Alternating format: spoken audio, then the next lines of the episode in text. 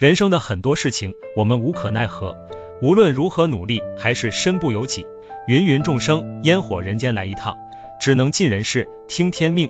那些让我们害怕的事情，如果有办法解决，就不用担心；如果实在没有办法，担心也没有用，只能接受现实，允许事情的发生，允许事与愿违。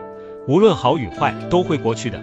过不去的不是事情，而是低谷期的心情，感到无法面对生活，困境无法摆脱，痛苦的事一件件，一桩桩，没有岁月静好，只有没完没了。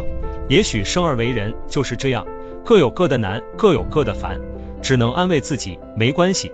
那些以为过不去的坎，熬过去了也就那样，不信吗？请回头看看，你已经熬过了很多苦，往事不堪回首，刻骨铭心。